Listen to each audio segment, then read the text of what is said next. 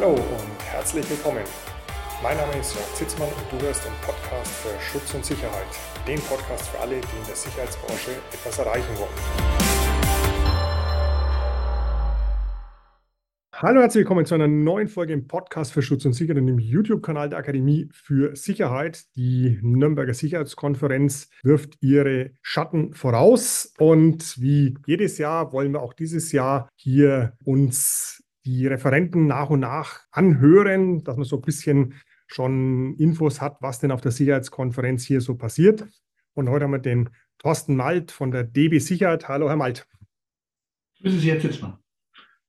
Stellen Sie sich doch den Hörern, Zusehern bitte mal kurz vor. Ja, zu meiner Person, äh, Thorsten Malt. Ich äh, bin der Leiter der Region Süd der DB Sicherheit. Ähm, seit dem Jahr 2002 äh, dem Thema Sicherheit auch wirklich eng verbunden, über verschiedene Funktionen im DB-Konzern auf meine heutige Funktion auch gekommen.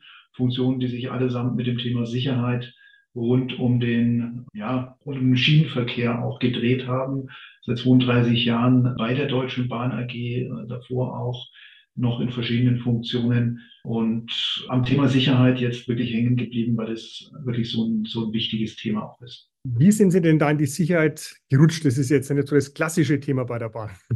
Ja, ist in der Tat so. Ich habe eine Betriebsausbildung, bin gelernter Eisenbahner im Betriebsdienst, darf Triebfahrzeugführer, äh, Triebfahrzeuge auch führen und bin in das Thema Sicherheit eher durch Zufall reingerutscht. Eine interessante Stellenausschreibung im Konzern, bei der damaligen Konzernsicherheit beim Regionalbüro hier in München habe ich mich beworben, hatte davor durch meinen damaligen Arbeitgeber noch die Werkschutzfachkraft machen dürfen weil damals so die Idee war, ob die, die Sicherheitszentralen nicht auch Alarmaufschaltungen bedienen sollen und so weiter und so fort. Das kam dann alles nicht. Die GSGSK, die hatte ich.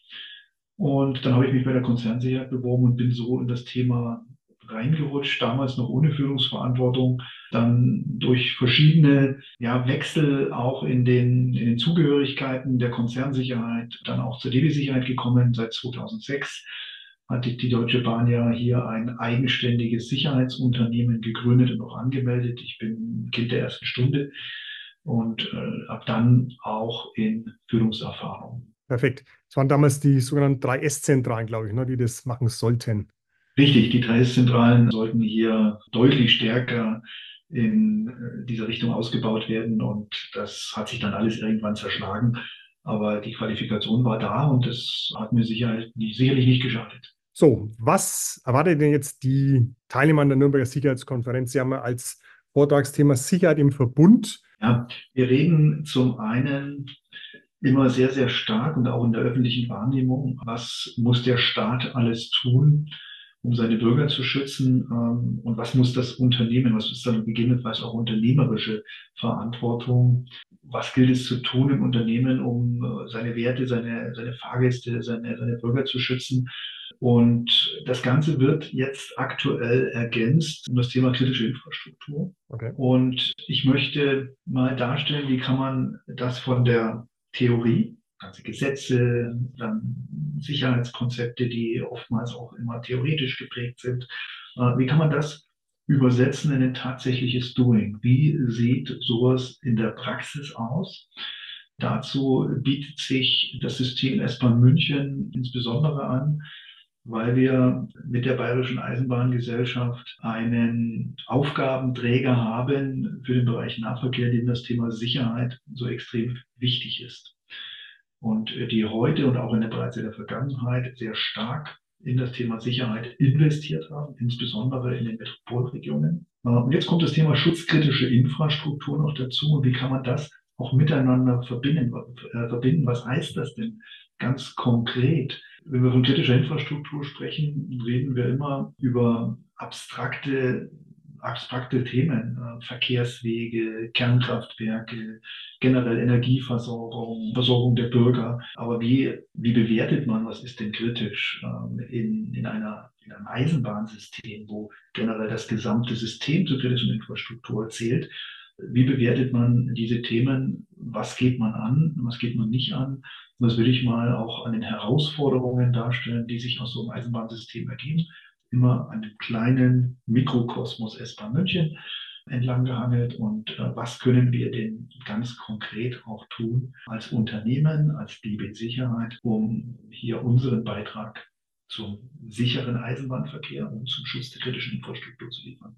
Klingt sehr interessant. Wie muss man sich das vorstellen? Sie haben ja Tausende von Kilometern Bahngleis, die jetzt theoretisch hier Angriffsfläche sein könnten.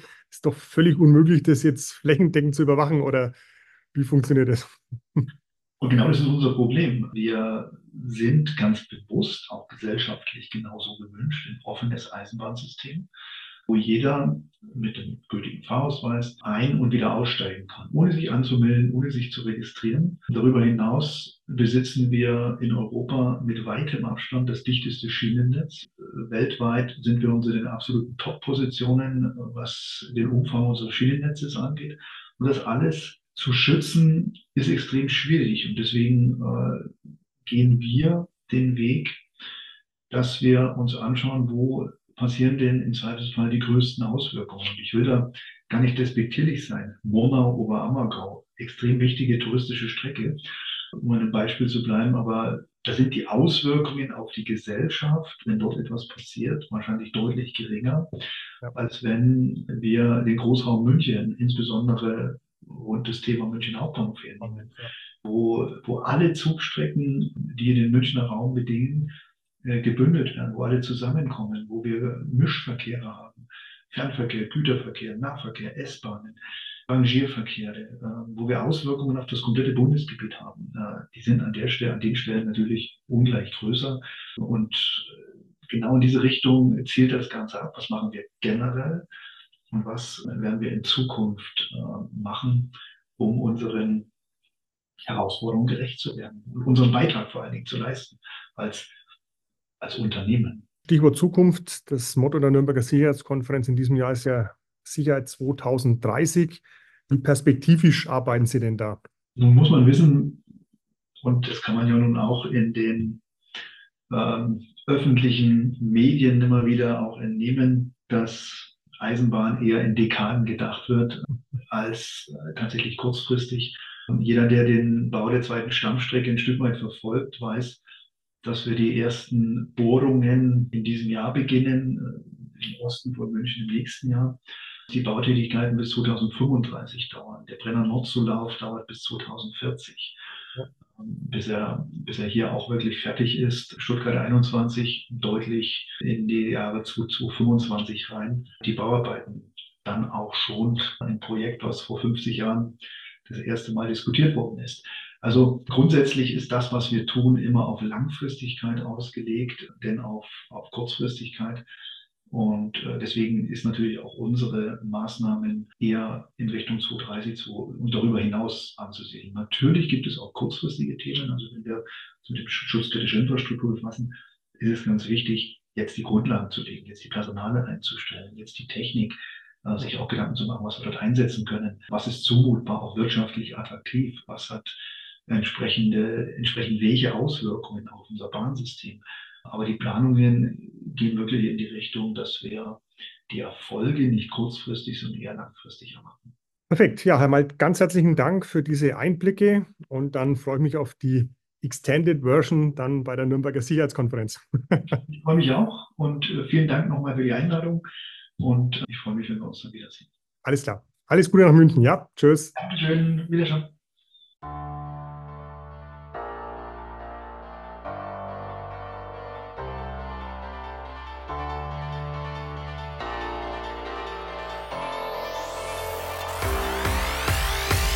War's für heute vom Podcast für Schutz und Sicherheit, dem Podcast für alle, die in der Sicherheitsbranche etwas erreichen wollen. Ich bin Jörg Zitzmann und vergiss nie, wenn du nichts änderst, ändert sich nichts.